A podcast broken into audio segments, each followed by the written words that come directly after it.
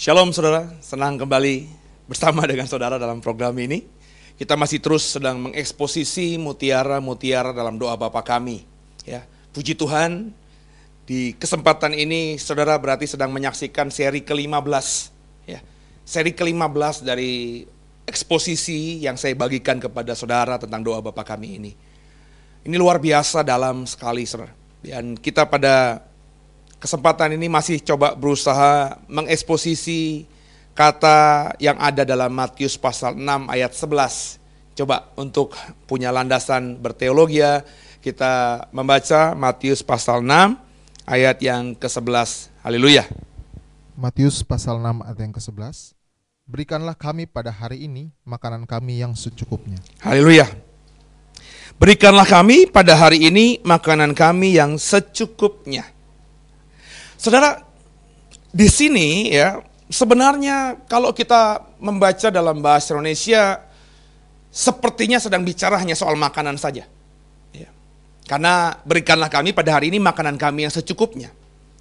Tapi kalau Bapak Ibu coba sedikit aja mendalami dalam bahasa aslinya, kata makanan di sini Saudara, itu dalam bahasa aslinya, bahasa Yunaninya menggunakan bahasa Yunani arton atau artos. Saudara. Arton atau artos itu sebenarnya agak kurang tepat kalau diterjemahkan makanan. Sebab arton dan artos itu lebih tepat diterjemahkan sebagai roti. Ya. Kenapa saya bilang kurang tepat? Nanti saudara akan ngikuti apa yang saya mau bagikan di kesempatan ini. Nah kalau kita ngomongin makanan, ya maka selesai dah. Cuma ngomongin makanan jasmani saja.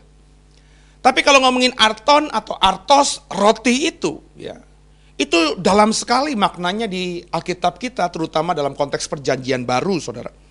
Ya, sebab dalam perjanjian baru, kata roti, arton atau artos itu bukan semata bicara tentang kebutuhan primer jasmani manusia, tapi juga bicara tentang hal yang lainnya.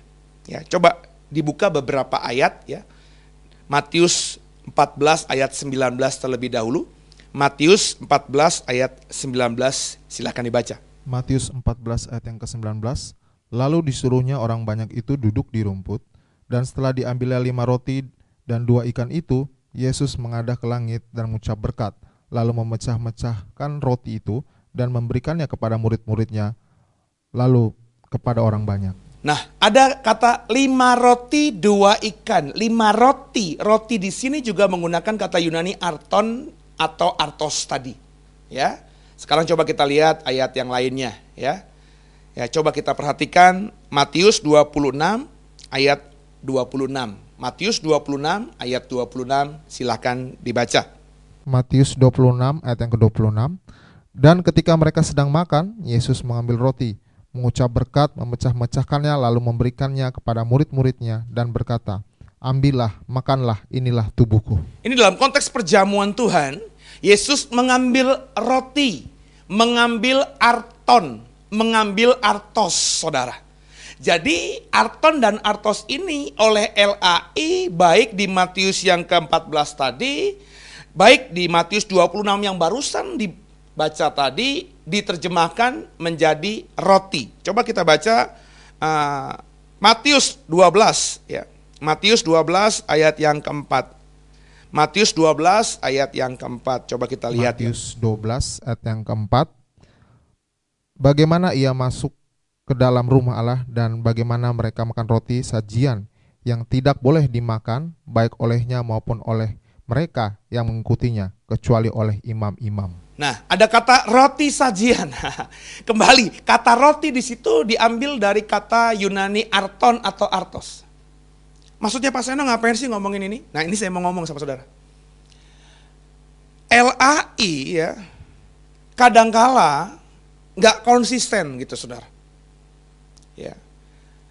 Kata arton di banyak tempat di perjanjian baru hampir bahkan semuanya kata Arton di perjanjian baru itu diterjemahkan benar-benar literal sebagai roti. Itu memang arti kata Arton atau Artos dalam pemahaman orang-orang yang berbahasa Yunani. Tapi hanya satu saudara, di Matius 6 ayat 11. Saya ketemu cuma satu. Di mana kata arton dan kata artos oleh LAI tidak diterjemahkan menjadi roti, tapi diterjemahkan menjadi makanan. Ya. Ah, Pak, roti kan juga makanan, Pak. Ya. Dalam konteks zaman dulu, makanan orang-orang Israel ya roti, Pak. Iya, saya paham kok itu. Cuma adalah lebih baik memang diterjemahkan roti saja. Kenapa roti? Karena kalau diterjemahkan makanan, maka kalimat berikanlah pada kami hari ini makanan kami yang secukupnya. Di otak orang yang berbahasa Indonesia, makanan tidak lain tidak bukan bicara tentang apa? Kebutuhan jasmani. Makanan, kata makanan di Alkitab kita dari kejadian sampai wahyu, itu bicara mengenai kebutuhan jasmani.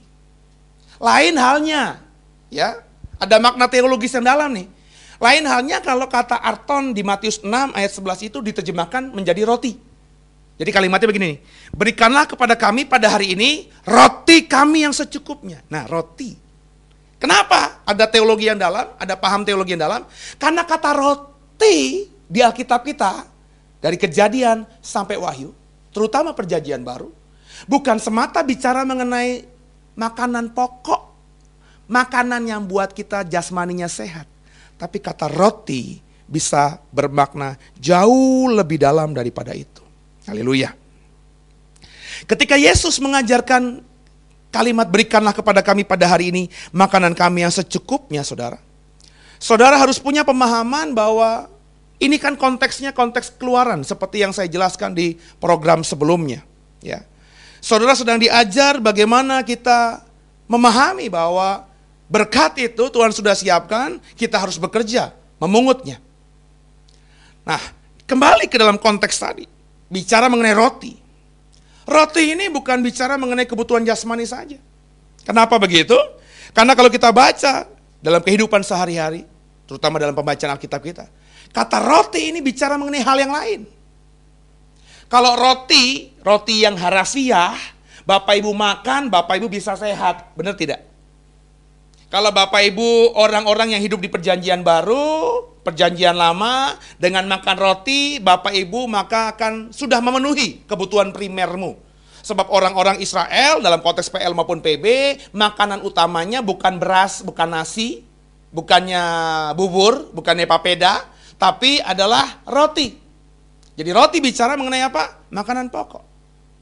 Orang yang tidak makan roti dalam konteks Alkitab, orang yang akan sakit, lemah tubuh, akhirnya bisa mati. Nah, tapi Alkitab juga mengatakan roti bukan semata kebutuhan primer yang bisa memuaskan jasmanimu. Ini menarik, saudara. Sebab di Alkitab kita, roti juga bicara mengenai hal yang lain. Coba dibuka. Yohanes. Yohanes pasal yang ke-6. Ya, haleluya. Saya ingin membagi ini kepada saudara. Yohanes pasal yang ke-6 ayat yang ke-33. Roti itu bicara mengenai apa? Apakah bicara tentang makanan lagi? Yohanes 6 ayat 33 apakah bicara mengenai kebutuhan pokok orang-orang Israel zaman dulu yang kalau makan roti maka jasmaninya sehat, kenyang? Apakah roti di situ bicara mengenai makanan seperti yang dibayangkan saudara? Coba dibaca. Yohanes 6 ayat 33. Silakan. Yohanes 6 ayat 33. Karena roti yang dari Allah ialah roti yang turun dari sorga dan memberi hidup kepada dunia. Roti yang dari Allah adalah roti yang dari surga yang memberi apa? Hidup bagi manusia. Jadi ternyata saudara, ya, roti yang dari Allah itu yang memberi hidup kepada manusia itu, ya, bicara apakah bicara mengenai roti, roti biasa? Enggak, saudara. Ya, sebab kata hidup di situ menggunakan kata Yunani zoe. Bicara mengenai kehidupan yang bukan saja di bumi 70-80 tahun, tapi bicara mengenai kehidupan kekal selama-lamanya. Jadi, saudara harus ingat, bicara mengenai arton dan artos dalam konteks PB, bicara mengenai roti biasa, makanan yang terbuat dari gandum atau dibuat dari zelai, saudara ya, itu kebutuhan pokok orang-orang Israel yang kalau mereka makan mereka bisa kenyang. Tapi di perjanjian baru juga dikatakan di Yohanes 6 ayat 33 tadi, ada roti yang dari Allah. Apakah roti dari Allah? Allah kan di mana? Di surga kan? Apakah itu bicara mengenai roti gandum, roti jelai? Enggak, saudara. Roti dari Allah itu, kata Alkitab tadi, Yohanes 6:33, akan memberikanmu hidup kekal. Coba dijelaskan, roti apa itu di ayat 35-nya?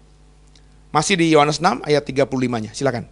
Yohanes 6 ayat yang ke-35, kata Yesus kepada mereka, Akulah roti hidup, barang siapa datang kepadaku, ia tidak akan lapar lagi, dan barang siapa percaya kepadaku, ia tidak akan haus lagi. Nah, kalau roti biasa, roti gandum tadi, kalau dimakan kita kenyang, tapi kenyang kita tidak akan selama-lamanya, hanya beberapa jam, jam saja. Pagi hari makan roti gandum, maka siang pasti sudah lapar lagi. Habis makan siang roti gandum, malam pasti lapar lagi. Ya, tapi ada roti lain, saudara. Ini ngomongin arton yang sama. Ya, makanya saya tadi bilang di awal, andai kata diterjemahkan arton itu roti bukan makanan semata, maka orang-orang yang berbahasa Indonesia juga akhirnya punya pemahaman.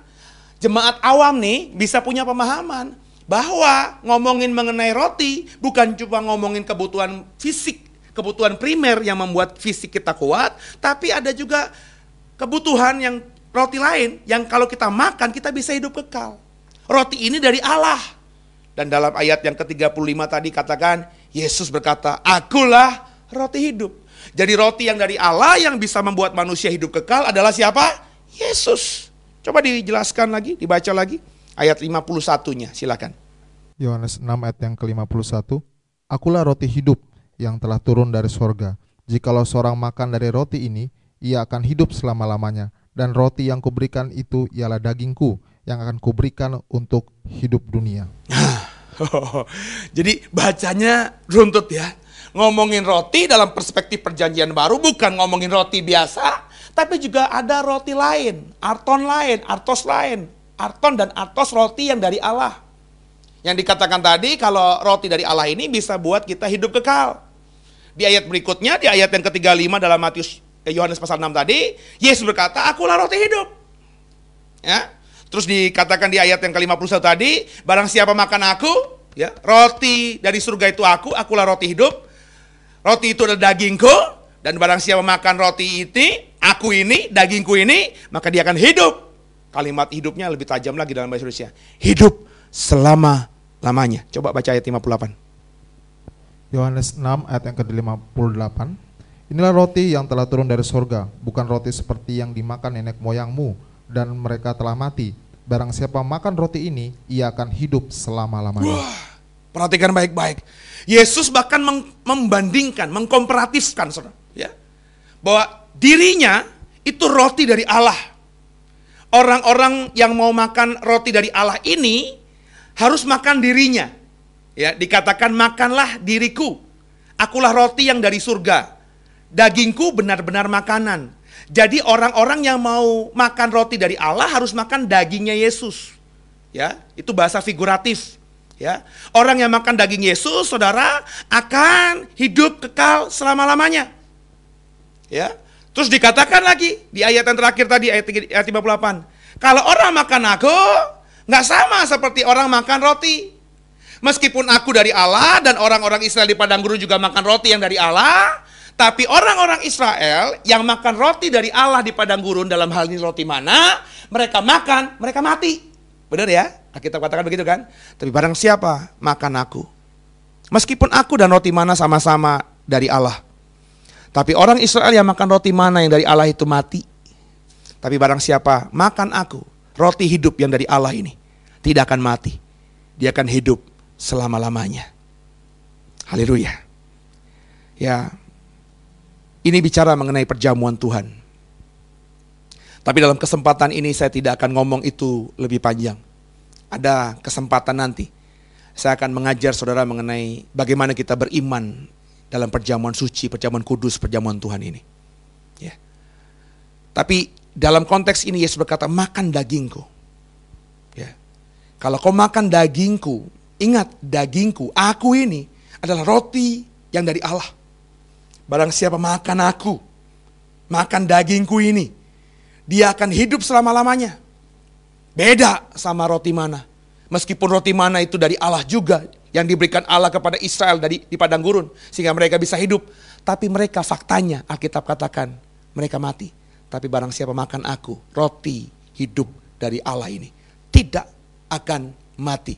dia akan hidup selama-lamanya. Haleluya. Nah kan, benar nggak kata saya tadi? Andai kata diterjemahkan konsisten dengan roti, maka orang-orang yang berdoa Bapa kami, berikanlah kepada kami pada hari ini roti kami yang secukupnya, maka pasti akan memahaminya. Nalarnya akan ketemu benang merahnya dengan Yohanes pasal 6 yang tadi saya bagi. Tapi karena problemnya di Matius 6 ayat 11 tadi, kata arton artos diterjemahkan elai menjadi makanan. Padahal di tempat-tempat lain, roh arton dan artos diterjemahkan oleh elai sebagai roti. Akhirnya sepertinya terputus. Berikanlah kami pada hari ini makanan kami yang secukupnya, nggak ada hubungannya sama sekali dengan roti dari Allah, dengan roti hidup, dengan Yesus yang bisa buat kita selama-lamanya hidup kekal itu. Nggak ada hubungannya. Nah makanya saudara, saya membagikan ini kepada saudara. Ya, mungkin semoga didengar oleh orang-orang yang berkepentingan di LAI. Ya. Supaya ketika membuat terjemahan yang nanti direvisi, Matius 6 ayat 11 ini dirubah dengan terjemahan yang memang sudah dilakukan oleh LAI di tempat lain. Yakni bukan makanan tapi roti sesuai memang makna aslinya. Sehingga orang-orang awam, saudara nggak perlu belajar teologi ya dalam-dalam. Kalau ngomong berikanlah kami pada hari ini roti kami yang secukupnya, terus kau baca eh, Yohanes pasal 6, akulah roti hidup, kok di otakmu nih nyambung nih. Oh iya ya, roti berarti bukan cuma ngomongin aku kenyang, badanku kenyang, fisikku sehat. Tapi roti lain itu apa? Yesus. Jadi ketika kita berdoa, berikanlah kami pada hari ini roti kami yang secukupnya. Artinya apa? Saudara bukan cuma sedang berdoa, berharap, bermimpi, beriman minta makanan fisik, tapi juga minta Yesus kepada Bapa di surga. Halo? Wah ini dua hal yang berbeda. Dua hal yang berbeda. Kita memang harus minta makanan karena yang punya berkat itu Tuhan. Tapi apakah kau cuma makan roti yang buatmu kenyang? Andai kata sepanjang hidupmu pagi hari, siang hari, malam hari kau makan yang enak sekalipun, berapa lama usiamu? Alkitab katakan, kau akan menikmati hidup yang enak itu 70-80 tahun. Andai pun lebih, Alkitab katakan, hidupmu akan penuh dengan susah payah. Tapi kalau kita benar-benar minta roti yang lain, bukan cuma roti yang buat kita kenyang, tapi juga minta roti yang lain dalam hal ini adalah Yesus.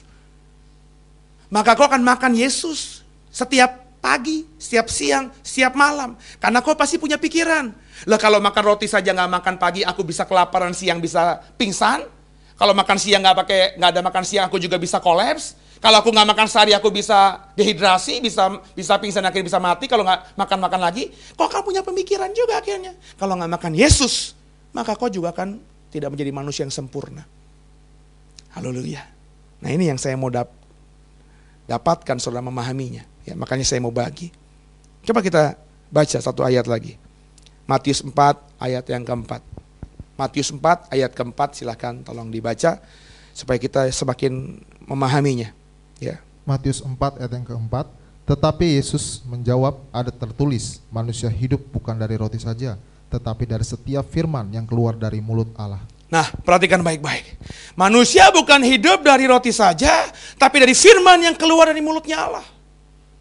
Jadi kalau kau benar-benar sudah memakan roti, makan makanan sehari-hari, ya sehingga tubuhmu ini sehat.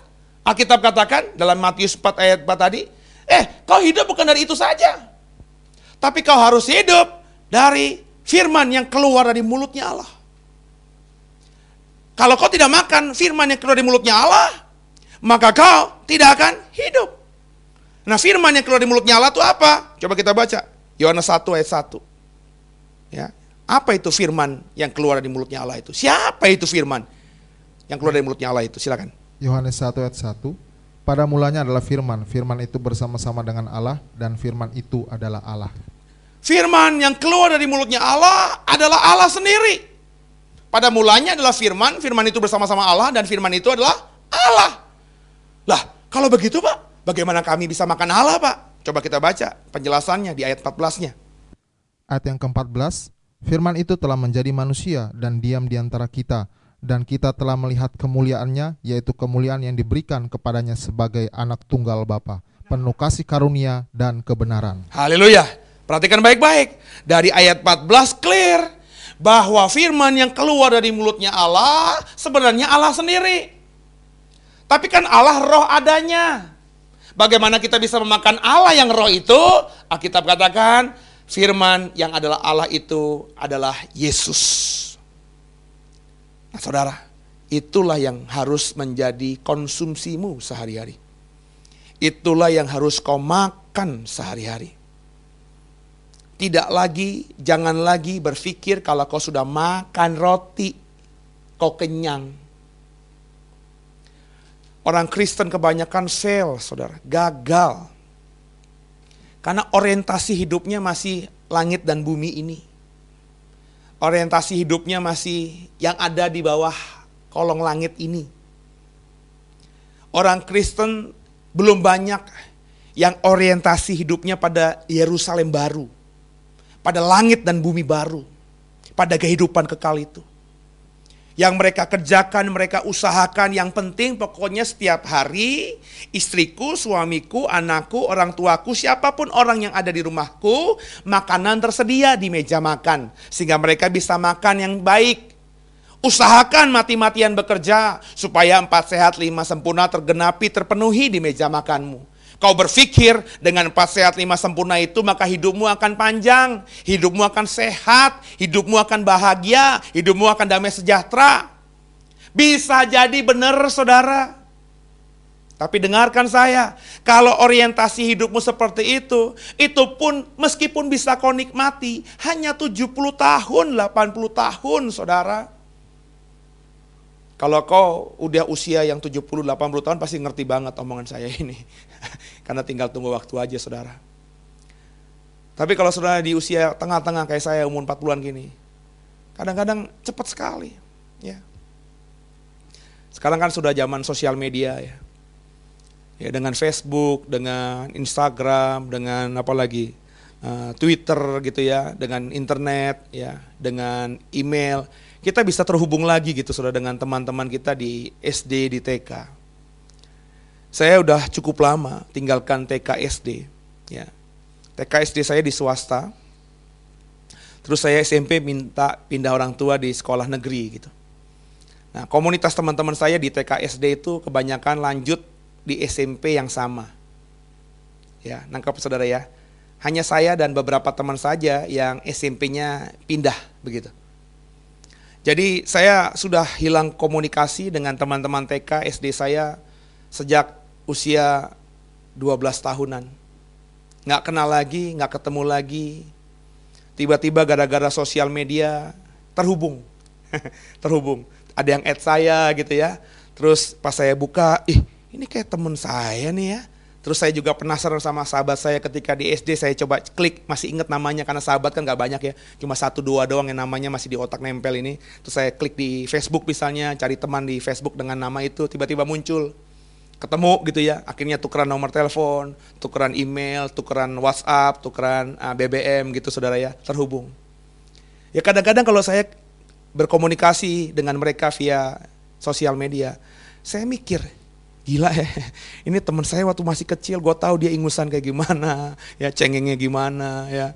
Kita sama-sama dulu, ya pokoknya paling takut lah ditakut-takutin gitu ya. Beberapa saya masih ingat yang dulu maafkan masih sering ngompol ya, buang air di celana. Saya masih ingat itu. Ya, tiba-tiba tiba-tiba udah puluhan tahun gak ketemu, ketemu di sosial media mukanya udah beda udah punya istri yang cantik, punya suami yang tampan, punya anak-anak yang luar biasa, tinggalnya di luar negeri, hidupnya enak. Saya kadang-kadang ngebayang, gila ya cepet sekali. Ya, saya masih ingat memori saya ketika saya buka sosial media mereka masih ingat tuh. Ya, dulu kami bermain galasin, bermain uh, polisi dan maling, ya, bermain apa namanya tak umpet, bermain uh, tak benteng. Itu permainan zaman kecil saya, saudara ya. Itu kayak luar biasa masih saya ingat tuh. Lokasi TK saya, saya masih ingat saya masih sayang saya nggak bisa gambar. Kalau saya bisa gambar, saya masih bisa ilustrasikan kelas saya di mana ya. Terus kami kalau main tak benteng itu pos benteng yang satu dan benteng yang lain di mana. Kamar mandi saya, kamar mandi kami dulu di TK, saya masih bisa bayangkan ya. Cepat sekali tiba-tiba kami saya udah punya anak, dia mereka sudah punya anak ya. Beberapa bahkan sudah ada yang dipanggil Tuhan. So, so, hidup cepat sekali. Jadi 70 80 tahun saya mau katakan sama saudara, itu cepat. Sorry ya, kalau orientasi hidupmu cuma di bumi ini doang. Kau berpikir kalau kau sudah punya makanan yang baik, bisa siapkan makanan yang baik, kebutuhan jasmani yang baik buat dirimu dan keluargamu, kau sudah pasti bahagia. Kau bodoh. Sorry kalau saya ngomong keras, kau bodoh. Kenapa? Tuhan bilang hidupmu bukan di sini. Orientasi hidupmu tuh harus surga, langit baru, bumi baru, Jerusalem baru. Kejarlah perkara-perkara yang di atas bukan yang di bawah, kitab katakan. Kumpulkanlah harta-harta yang tidak bisa dimakan ngengat, yang tidak bisa dilalap oleh api. Kumpulkanlah harta yang berharga di atas. Di surga nanti, di Yerusalem baru nanti, bukan yang di bumi ini. Jadi kekasih Tuhan. Kau harus rubah prioritas hidupmu, orientasi hidupmu. Harus kau balik. Yang tadinya kau kerja pagi, pulang malam, Bahkan kau bisa rela ya, tidak ketemu istrimu, anak-anakmu berhari-hari. Karena kau berpikir kau akan membahagiakan mereka kalau kau bawa pulang uang banyak ke rumah. Orientasi harus dibalik, saudara. Sebab meskipun kau bisa kasih yang enak buat mereka, hidup mereka cuma 70-80 tahun, itu pun belum tentu loh Alkitab katakan.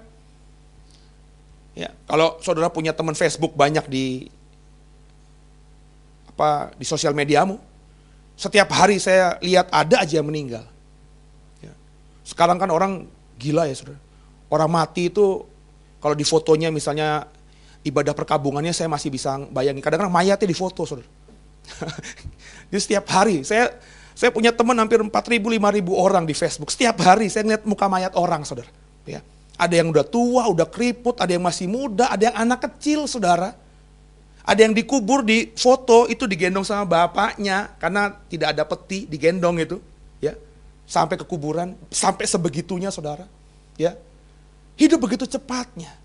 Bodoh kalau orientasimu hanya untuk membahagiakan keluargamu di bumi yang fana ini, yang cuma 70-80 tahun. Padahal Tuhan katakan ada kehidupan kekal nantinya. Kekal, yang tiada batas waktunya, selama-lamanya. Nah untuk sampai ke sana Alkitab katakan kau harus makan roti yang dari Allah. Roti yang dari Allah itu apa? Roti yang dari Allah adalah Yesus. Yesus itu apanya yang kita makan? Alkitab katakan dalam Yohanes 6 tadi, dagingnya. Itu ngomongin perjamuan Tuhan. Oke? Maka beriman setiap perjamuan kudus, perjamuan suci, yang kau makan itu bukan roti biasa, bukan hosti biasa, tapi tubuh Yesus. Yang memang Alkitab katakan kalau kau makan tubuh Yesus dengan imanmu, kau akan hidup selama-lamanya. Tapi jangan berhenti di situ juga. Sebab banyak orang Kristen yang perjamuan kudus setiap hari. Banyak orang Kristen yang makan tubuh Yesus setiap hari. Ya, tubuh Yesus makan, tubuh Yesus makan sehari tiga kali, sehari empat kali, sehari lima kali.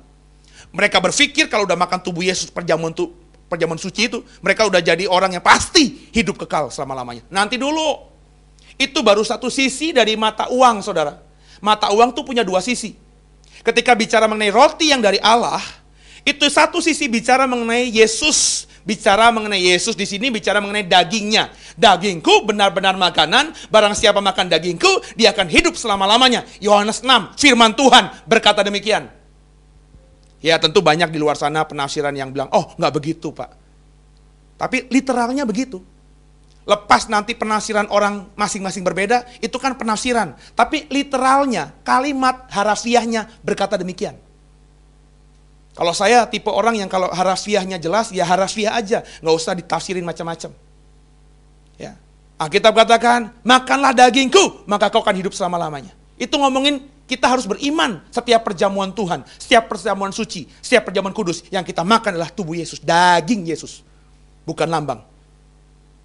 Bukan simbol biasa. Tapi sungguh-sungguh harus kau imani. Tapi itu baru satu mata uang sisinya. Sisi lain apa? Tadi sudah dibaca, ya. Bahwa dalam Yohanes pasal 1 ayat 1, Yohanes pasal 1 ayat 14, Matius 4 ayat 4. Makan Yesus bukan saja bicara mengenai daging Tuhan, bukan saja bicara mengenai perjamuan suci, perjamuan kudus, perjamuan Tuhan. Tapi juga bicara mengenai kalimat tuloh, firman Allah pada mulanya adalah firman, firman itu bersama-sama dengan Allah dan firman itu Allah dan firman itu sudah menjadi manusia. Dan orang yang makan firman Tuhan akan hidup selama-lamanya. Berdasarkan Matius 4 ayat 4 tadi. Setiap orang yang makan firman yang keluar dari mulutnya Allah, dia akan hidup kekal selama-lamanya. Jadi firman Allah itu pun harus kau makan. Nangkap ya saudara ya. Sekarang saya tanya sama saudara. Yang mau hidup kekal angkat tangan coba. Gimana caranya hidup kekal? Kalau dari ngomongin eksposisi saya, Matius 6 ayat 11. Kalau kau mau makan, mau hidup kekal, kau harus makan roti yang benar. Roti yang benar ini bukan makanan fisik, bukan puyung hai capcay, nasi goreng, bubur ayam, papeda. Bukan juga roti yang dimakan orang-orang di timur tengah sana. Bukan. Sebab roti makanan seperti itu cuma buat kita kenyang. Tubuh daging fana kita ini kenyang. Andai kata tubuh daging yang fana ini bisa kita buat kenyang sekalipun, itu cuma sampai 70-80 tahun kata Mazmur Musa. Jadi kalau mau hidup kekal bukan itu yang kita prioritaskan. Apa itu? Roti yang dari Allah. Alkitab katakan. Dalam Yohanes pasal 6 tadi. Roti yang dari Allah itu apa? Roti yang dari Allah menurut Yohanes pasal 6 adalah Yesus sendiri. Akulah roti hidup. Alkitab katakan, barang siapa makan aku, dia akan hidup selama-lamanya. Coba dibaca lagi tadi. Yohanes pasal 6 ayat 33 35. Yesus berkata begitu. Akulah roti hidup itu. Aku bukan roti seperti yang dimakan nenek moyangmu di padang gurun. Meskipun sama-sama roti yang dari Allah, tapi orang-orang Israel yang makan roti mana itu, mereka semua mati. Tapi barang siapa makan aku, roti yang dari Allah, roti hidup ini, tidak akan mati, akan hidup selama-lamanya. Ya, nah, Oke Pak, saya mau makan Yesus Pak. Gimana caranya? Saya sudah jelaskan tadi. Di Yohanes 6 ayat yang 51, 58. Yesus katakan, kalau mau makan aku, makan dagingku Sebab dagingku ini benar-benar makanan. Lah gimana kita bisa makan daging Yesus Pak? Orang Yesus sudah mati 2000 tahun yang lalu. Hah? Gak mungkin kita bisa makan ya, daging Yesus. Lagian juga makan daging manusia kan itu gak boleh. Masa kita kanibal Pak? Manusia kan bukan diciptakan untuk dimakan oleh manusia lainnya. Ya, makanya itu kita harus bangkitkan iman kita. Yesus katakan dalam perjamuan Tuhan kan, ambillah ini. Makanlah ketika dia pecah-pecahkan roti kan. Dikasih murid-muridnya, makanlah, inilah dagingku. Halo? Jadi, bicara mengenai makan daging Yesus, tentu bicara mengenai perjamuan Tuhan. Sebab dalam perjamuan Tuhan, baca baik-baik, baik di kitab Injil maupun di Korintus. Ia pecah-pecahkan roti, roti paskah, roti tidak beragi. Tapi ketika dia berikan kepada murid-muridnya, dia tidak ngomong seperti rabi-rabi Israel lain kepada murid-muridnya. Ini roti paskah, nikmatilah, makanlah. Ingatlah peristiwa Paskah ketika bayi-bayi, ketika anak sulung Israel diselamatkan dari pembunuhan oleh Tuhan terhadap anak-anak sulung. Tidak, Tuhan tidak berkata begitu. Meskipun sama-sama melakukan perayaan Paskah, meskipun Yesus adalah guru, rabi, dan murid-muridnya ada di situ. Ketika dia pecahkan roti, ucapan dia beda sekali dibandingkan dengan ucapan rabi-rabi Yahudi lainnya. Kalau rabi-rabi Yahudi lainnya cuma berkata, makanlah inilah roti paskah buatmu muridku. Yesus berkata, makanlah inilah tubuhku. Inilah dagingku. Jadi inilah konteksnya, inilah benang merahnya. Kalau Bapak Ibu mau hidup kekal selama-lamanya, mau hidup selama-lamanya, mengalami zoe itu, maka Bapak Ibu harus makan tubuh Yesus. Gimana caranya? Lewat iman di dalam perjamuan Tuhan. Jadi kalau di gerejamu ada dibagi roti, entah itu roti tawarkah, zaman sekarang banyak gereja pakai hosti. Jangan cuma dimakan begitu saja, imani, doa dalam hatimu. Tuhan inilah dagingmu, inilah daging Yesus, tubuh Yesus yang buatku hidup kekal selama-lamanya. Makan. Selesai pak, habis gitu pasti ya pak, mak jadi hidup kekal. Oh kalau gitu saya mau pak, ya makan perjamuan kudus setiap hari makan tubuh Yesus setiap hari. Maka banyak itu. Ada gereja yang menekankan perjamuan kudus ya. Maka setiap pulang dari perjamuan kudus di gerejanya, jemaatnya bawa hosti, bawa roti, bawa tubuh Yesus. Banyak sekali. Ya. Makan pagi, siang, sore. Bahkan obat kalah, ada yang sehari bisa makan 5-6 kali saudara. Karena mereka berpikir kalau udah lakukan hal itu, pasti hidupnya kekal. Nanti dulu, Memang ayatnya berkata demikian. Tapi ada ayat lain yang mengatakan bagaimana hidup kekal tadi. Apa itu? Yesus katakan, firman Allah. Ya, kalau kita mau hidup diberkati, manusia hidup bukan dari roti saja, tapi dari firman yang keluar dari mulutnya Allah. Matius 4 ayat 4 yang sudah dibaca tadi. Jadi nggak cukup cuma roti itu saja. Harus kalau mau hidup kekal, harus makan firman yang keluar dari mulutnya Allah. Firman dari mulutnya Allah itu dalam Yohanes 1 bicara mengenai Yesus sendiri. Firman Tuhan yang keluar dari mulutnya Yesus. Firman Allah, Alkitab kita ini berisi firman Allah. Jadi gimana caranya kita mau hidup kekal? Perjamuan Tuhan, imani sungguh. Yang kau makan bukan hosti roti biasa, tapi adalah daging tubuh Yesus, iman ya. Meskipun yang kau lihat itu roti biasa, imani itu daging Yesus. Yang kedua, makan kalimatullah, makan firman Tuhan. Gimana caranya? Renungkan firman Tuhan siang dan malam. Itu makanya di gereja kami, di JKI Doe, ya, saya bikin grup Bapak Ibu. Ya. Jemaat pokoknya harus baca sehari tiga pasal. Kita berinteraksi di situ. Ya. Tiga pasal nggak banyak. Bahkan saya punya teman yang jadi gembala di Tomang, suruh jemaatnya, aktivisnya baca 10 pasal. Itu hebat lagi. Saya cuma tiga pasal, saudara. Terserah bagaimana caranya. Harus paksa dirimu Jadikan pembacaan firman Tuhan itu seperti konsumsi primermu. Seperti kalau kau nggak makan, kau akhirnya bilang, aduh sakit, aduh lapar, aduh pingsan nih, aduh mati nih. Benar kan? Coba kalau kau suruh kerja sama bosmu, ya, dari pagi sampai malam, ya, terus kau nggak makan-makan, pasti ada deh, kutuk, kutuk, kutuk, kutuk, gitu kan. Terus ngomong nih, bos, berhenti dulu dong makan dulu, kalau nggak bisa mati nih. Kau pasti ngomong begitu gampang. Tapi bisa nggak kita kalau nggak makan firman Tuhan, nggak baca firman Tuhan, bisa ngomong begitu? Oh, ada juga nggak baca nggak kenapa-napa. Kita nggak jadikan makanan baca firman Tuhan sebagai makanan kita. Kita nggak nganggep ini yang bisa kita buat kita hidup. Jadi kau hanya baca Alkitab kalau ada waktu saja. Kau baca Alkitab kalau ke gereja saja. Bahkan ke gereja sekarang nggak bawa Alkitab. Alasannya ada di handphone, softwarenya ya. Tapi faktanya juga nggak baca. Buka handphone di gereja, tapi bukannya browsing yang lain ya. Come on saudara. Kalau kau nggak punya kehidupan merenungkan, membaca firman Tuhan siang dan malam setiap hari, maka bagaimana kau bisa hidup kekal? Oh kan sudah perjamuan kudus pak. Oh itu hanya satu sisi doang. Sisi yang lain, ini firman Tuhan yang berkata bukan saya. Dari yang saya mau bagikan pada sesi ini, kalau mau hidup kekal, dua ini yang dikerjakan. Dua-dua ini adalah makan Yesus. Caranya gimana? Pertama, makan daging Yesus. Lewat perjamuan Tuhan. Karena itu konteksnya. Yang kedua, makan firman Tuhan. Firman Tuhan itu apa? Alkitab kita ini. Baca firman Tuhan ini. Dengan membaca firman Tuhan ini, maka saudara akan hidup. Punya masalah, ingat penghiburan, ingat janji Tuhan. Ada problematika, cari jalan keluar. Oh ini kata Tuhan. Dapat hikmat dari Tuhan. Orang yang merenungkan firman Tuhan siang dan malam, kata pemazmur, akan seperti pohon yang ditanam di tepian aliran sungai. Yang tidak terpengaruh musim apa pun. Pohon kalau musim hujan pasti cepat tumbuh Habis hujan selesai biasanya bersemi dan akhirnya berbuah.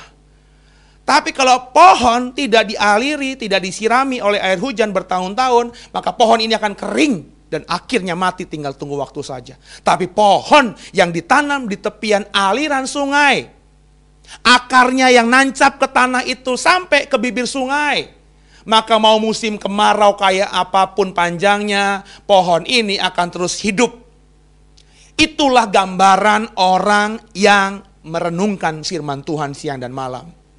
Kalau saudara merenungkan firman Tuhan siang dan malam, dunia ini boleh kacau. Musimnya boleh kerontang kemarau panjang. Boleh orang seribu rebah di kiri, seribu rebah di kanan. Boleh situasi secupak gandum sedinar, tiga cupak jelai sedinar terjadi atas hidup di dunia ini. Tapi karena kau seperti pohon yang ditanam di tepian aliran sungai kau tetap akan terus tumbuh, berbunga, berbuah, jadi berkat bagi banyak orang. Dan Tuhanmu disenangkan karena hidupmu. Haleluya. Jadi paham saudara. Mari sama-sama kita belajar sekarang ini. Inilah makna yang saya dapatkan di dalam kalimat di Matius 6 ayat 11. Saya berharap sekarang ini, sungguh saya berharap kalau Bapak Ibu sekarang ini berdoa, berikanlah kepada kami pada hari ini roti kami yang secukupnya. punyailah paham bahwa di sini kita bukan cuma ngemis minta makanan jasmani doang sama Tuhan. Jangan lagi otakmu, hatimu, pikiranmu, tindakanmu seperti orang dunia. Yang fokus hidupnya pada makan, minum aja. Ingat, bicara mengenai roti. Bicara mengenai roti lain yang buat kita hidup. Kalau roti biasa bisa buat kita hidup 70 tahun, 80 tahun, tapi roti yang dari surga, yang dari Bapa, ini bisa buat kita hidup kekal. Roti yang dari Bapa itu apa saudara? Roti yang dari Bapa adalah Yesus. Yesus satu-satunya Alkitab katakan roti yang dari Allah. Roti yang turun dari surga. Di Alkitab kita ini roti hidup satu-satunya yang muncul di Alkitab kita adalah Yesus. Dia berkata dengan lantang, dengan tegas, Akulah roti hidup. Akulah roti yang turun yang diberikan Bapa. Barang siapa makan aku, dia akan hidup selama-lamanya. Roti ini bisa buat kau hidup bukan cuma 70 tahun, 80 tahun di bumi. Kalau hanya makan roti biasa, 80 tahun selesai. Kau mati dikubur. Tubuhmu yang tampan, yang cantik, Pakaianmu yang kau taruh ketika kau mati di peti matimu akan hancur kembali menjadi debu tanah. Tak ada artinya apa-apa.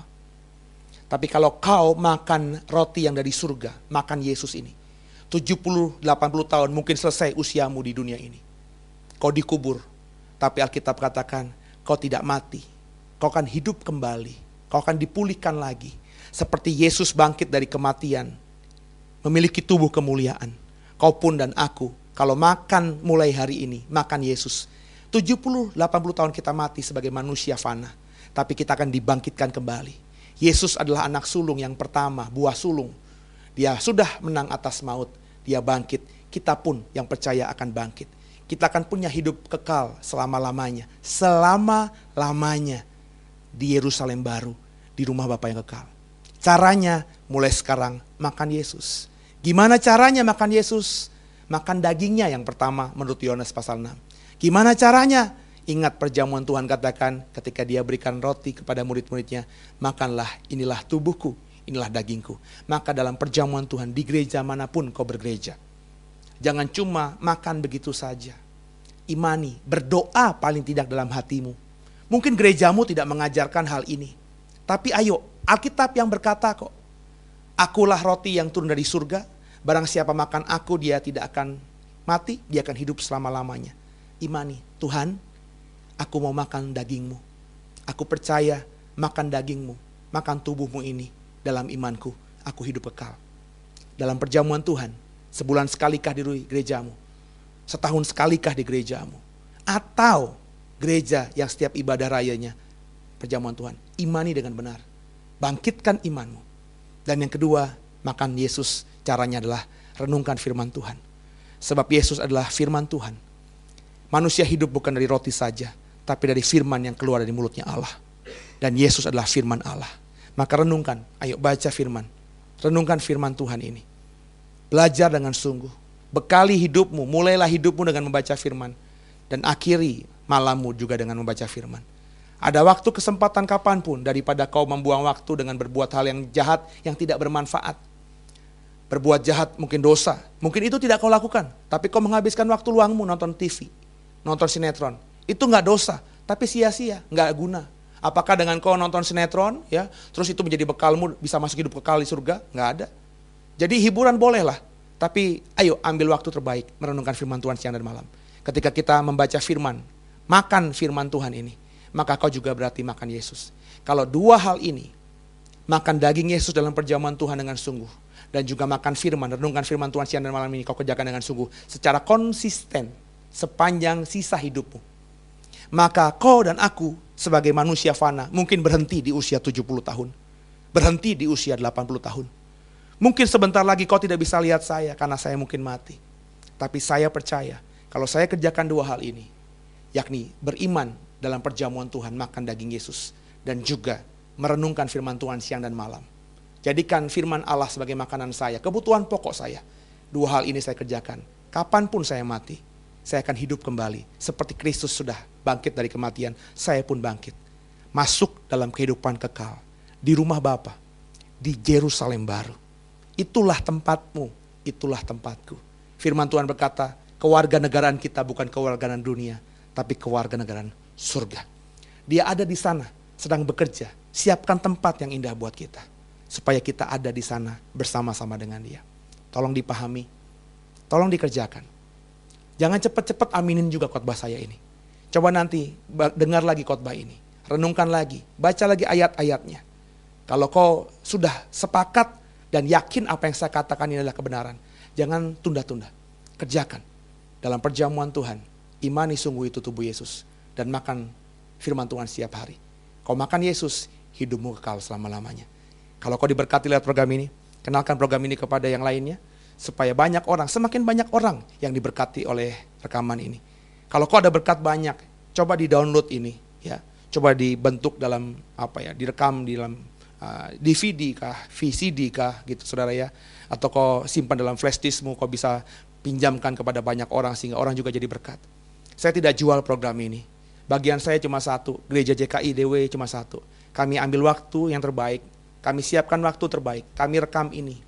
Karena kami mau yang jadi berkat bukan cuma saya, bukan cuma jemaat JKI DW, tapi juga jadi berkat bagi banyak orang saya bagikan dengan tulus. Kalau kau diberkati, ayo bagikan juga program ini dengan tulus kepada banyak orang. Supaya orang semakin hidup dalam kebenaran. Sampai ketemu di seri yang berikutnya. Tuhan Yesus memberkatimu. Maju terus dalam Tuhan. Haleluya.